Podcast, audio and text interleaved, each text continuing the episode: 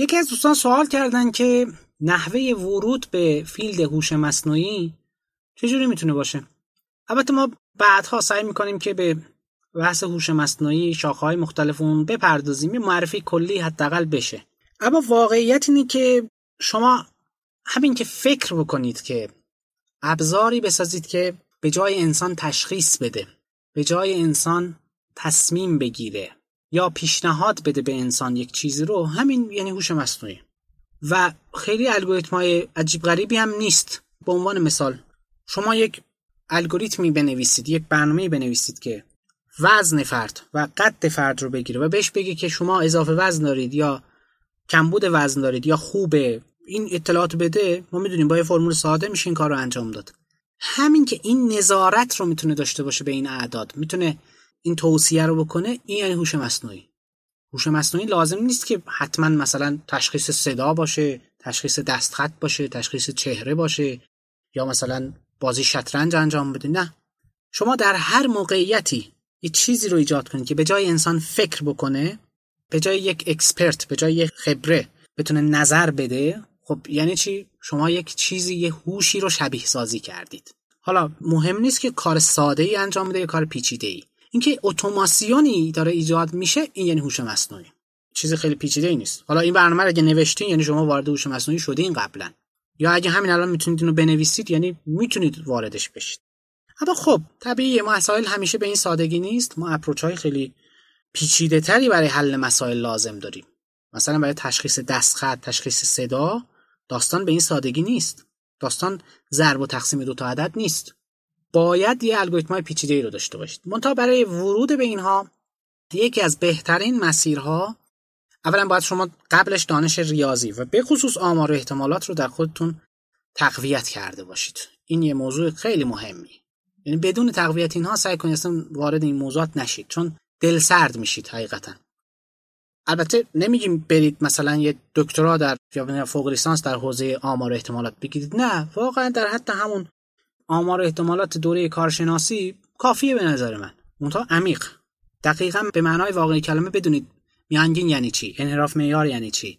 فراوانی یعنی چی؟ دسته یعنی چی؟ اینا چیزای مهمیه.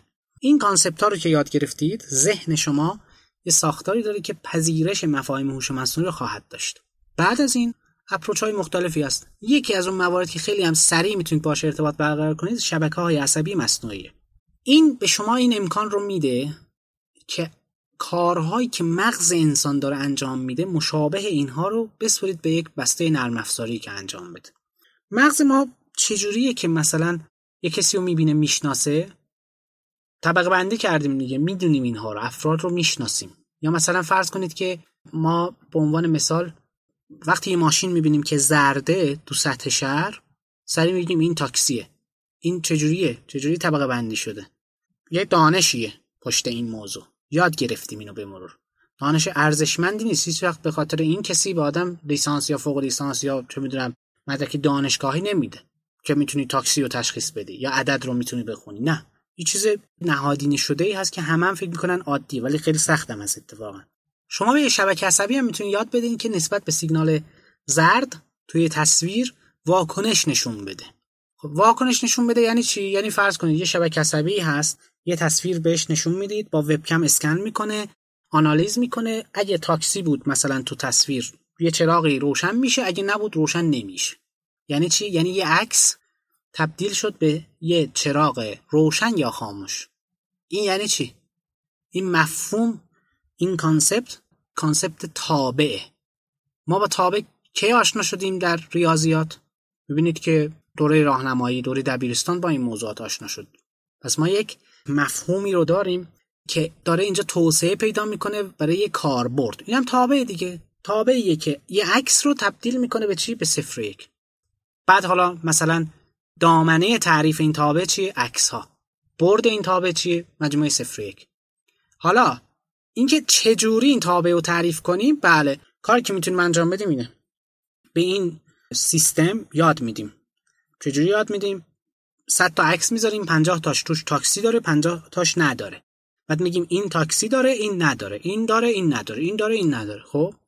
و بعد با یه سری الگوریتم های این میاد اونقدر منعطف هست اونقدر پیچ تنظیم داره به مرور این خودش خودش رو در واقع تنظیم می‌کنه. البته این خیلی پیچیده هست این فرایند. ولی به هر حال الگوریتمایی هست که این کار انجام میدن. یه طوری این تنظیم میشه که برای همین نمونه اولیه 100 تا عکسی که داشتیم. اونایی که تاکسیان مشخص میشه روشن میشه اونایی که نیستن روشن نمیشه. خب 100 تا رو یاد گرفت. حالا یه عکسی که اصلا قبلا ندیده این سیستم. نشون میدیم. امتحان می‌کنیم این سیستم رو همیشه تو کلاس هم همینجوری دیگه یه چیزی یاد میده امتحان می‌گیره بعد حالا اگر این درست جواب داد که انتظارم داریم که درست باشه یعنی چی؟ یعنی این سیستم یاد گرفته. یاد گرفتن پس یعنی تکرار همون تجربه ای که قبلا ما براش نمونه حل شده داشتیم. تو کلاس هم این اتفاق میافتاد. پس می‌بینید که خیلی مفاهیم عجیب غریبی نیست. یه ذره ولی خب بیان ریاضی اینها می‌تونه یه مقدار پیچیده باشه. ولی مطمئنا با صرف زمان با پشت کار اینها قابل درک هستن. چیز پیچیده ای قرار نیست باشه. و البته اینم بگم این مثلا شبکه عصبی که اینجا داشت پشت این سیستم تصویر رو از وبکم دریافت می‌کرد یه چراغ رو روشن یا خاموش می‌کرد این یه فرمول ریاضی در واقع یه فرمول ریاضی پیچیده ایه منتها برای اینکه راحت تر بشه کار کرد باشه یه ساختار هندسی بهش دادن اما می‌تونه یه فرمول ریاضی ساده تر هم باشه. خیلی ساده. و این مشابه همون فرمولی هست که ما به عنوان مثال برای تشخیص اضافه وزن یه نفر داریم. از نظر من اونم یه شبکه عصبیه. منتها خیلی ساده است. خیلی ساده است. و اونقدر ساده است که ما دیگه جرئت نمی‌کنیم بگیم شبکه عصبی.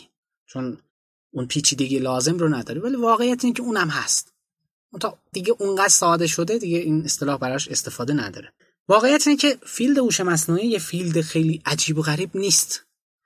هوش مصنوعی آرمانش ایجاد کردن همون عمل کردیه که من و شما داریم در طول روز و هزاران بار صدها بار در طول روز انجام میدیم بدون که خودمون بدونیم. حرف زدن خودش یک هوش مصنوعی باید باشه که بتونه اینو شبیه سازی بکنه. تشخیص دادن تشخیص چهره. یه حرف خندهداری میگن ما چجوری میخندیم؟ خودش یک فرایندی داره اتفاق میفته اینجا. یا می‌خونیم یک چیز رو. یه پلاک ماشین رو می‌خونیم چجوریه؟ چجوریه؟ مثلا ما سه نشون میدن نمیگیم این چهاره. تو یاد گرفتیم این پترن حالا این سه هر چقدر هم کج و مواج باشه بالاخره میگیم سه. چهار نیست. همین ها اینا چیزایی که می‌خوایم کامپیوتر برامون انجام بده. یکی از زمینه های راحت برای ورود به حوزه هوش مصنوعی همین بحث شبکه های عصبی مصنوعی من پیشنهاد می‌کنم که اینو می‌تونید تو اولویت بذارید. مطالعه کنید در موردش ببینید که چجوری داره کار می‌کنه و بیشتر البته به کاربرداش فکر کنید. قبل از اینکه چجوری داره کار می‌کنه به این فکر کنید که چه کارهایی می‌تونه برای شما انجام بده. شما قبل از اینکه یه ماشین و رانندگیش رو یاد بگیرید نمیرید هیچ وقت سراغ که ببینید موتورش چجوری داره کار می‌کنه. اونم لازمه ها خوبه. حتی تو این جلسات آموزشی که تو این آموزشگاه رانندگی هست یکی دو جلسه فکر می‌کنم برای مباحث فنی میگم ولی خیلی ریز نمیشن. برای اینه که شما یه مقدار اون مکانیک حاکم بر اون ماشین رو بشناسید. اون وقت راحت تر استفاده کردن ازش. اما دیگه خیلی وارد جزئیات نمیشن در حد دانش آکادمیک. نه لازم هم نیست. اینجا هم در حد جزئیات اولش لازم نیست. توصیه هم نمی‌کنم این رو. بیشتر ببینید چه کاربردهایی داره. بعد آروم آروم ببینید این کاربرد چجوری قابل انجام شدنه. ببینید ما اینجا رو زمین زندگی می‌کنیم تو حوزه هوش مصنوعی. چیز فضایی و عجیب و غریب نیست. مثلا فرض بفرمایید که توی بازی یه سری قواعدیه میگن راه برید فلان کن مثلا تو بازی فوتبال. تو بازی فوتبال فرض کنید حتی یه کسی الان امکان پرواز هم داشته باشه یه مثلا یه چیزی که مثلا یه کوادکوپتری که سوارش بشن اخیرا هم بود توی یکی از این کلیپ ها توپ آوردن دادن به داور. فرض کنید همچین چیزی اصلا باشه کفش پرنده. ولی الان کسی مجاز به استفاده کردن از اون تو زمین فوتبال نیست. بپوشه کسی بره اینو بعد یه جایی با استفاده از اون بپره بالا هد بزنه و از این داستان اینو نداریم. و این غیر مجازه. تو حوزه هوش مصنوعی هم یه سری قواعد و قوانین داریم. یه سری محدودیت در واقع داریم. و مجبوریم با استفاده از همون امکانات اون کار رو انجام بدیم. در واقع هنر ما تو حوزه هوش مصنوعی باید این باشه. مسئله رو داریم. مسئله چیه؟ یه دوربینی عکس بگیره از ماشینا پلاک ماشین رو بخونه و ثبت کنه توی database خب مثلا برای کنترل طرح ترافیک تو تهران این کار داره انجام میشه. خب این چجوری باید باشه؟ این یه صورت ساده ای داره. خیلی ساده است. اما اینکه اینا رو پیاده کنیم به شکل یک سری قوانین شدنی و ساده ریاضی این کار پیچیده ای میشه که این اونقدر باید مثال در موردش حل بشه. اونقدر باید نمونه های حل شده رو ببینید که خودتون یاد بگیرید استفاده کردن از اینا.